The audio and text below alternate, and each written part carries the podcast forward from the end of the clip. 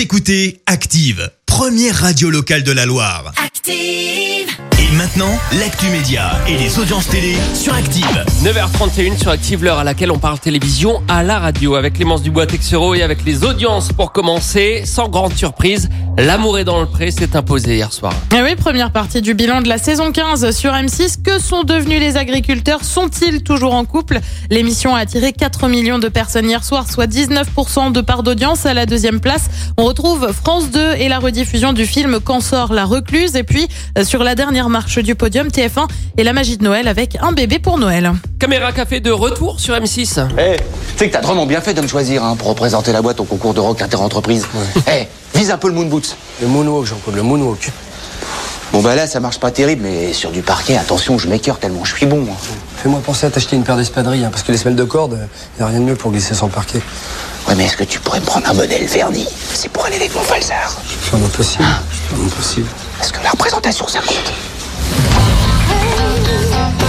Dans l'Axantia. Exactement, la série emblématique portée par Bruno Solo et Yvan Le Bolloc va donc faire son retour pour fêter les 20 ans de ce rendez-vous à la machine à café. Il y aura donc un retour, mais sous la forme d'un one-shot, ont indiqué les deux comédiens. Il n'est pas question de relancer la série. Nous sommes sur l'écriture d'un retour de Caméra Café pour un numéro qui retracerait les 20 ans qu'on n'a pas vu, ont-ils précisé. On le rappelle, Caméra Café, c'est tout de même 570 épisodes de 3 minutes diffusés sur M6.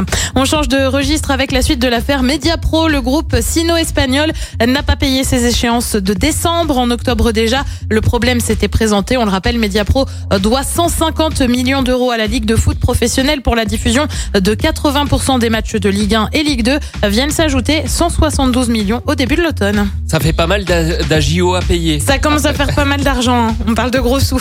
Et juste pour en revenir à Caméra Café, ils avaient pas fait un film? Si. Si, il y avait Et ils avaient fait film. aussi Caméra Café 2. Ah une ouais. autre, une autre déri- un dérivé, quoi. Une série dérivée, mais euh, ça avait pas trop avec pris. les autres, euh, Eh oui. normal, euh, notamment Arnaud Ducré, Eh, qui, qui était plutôt bon quand même là-dedans. pas mal, hein?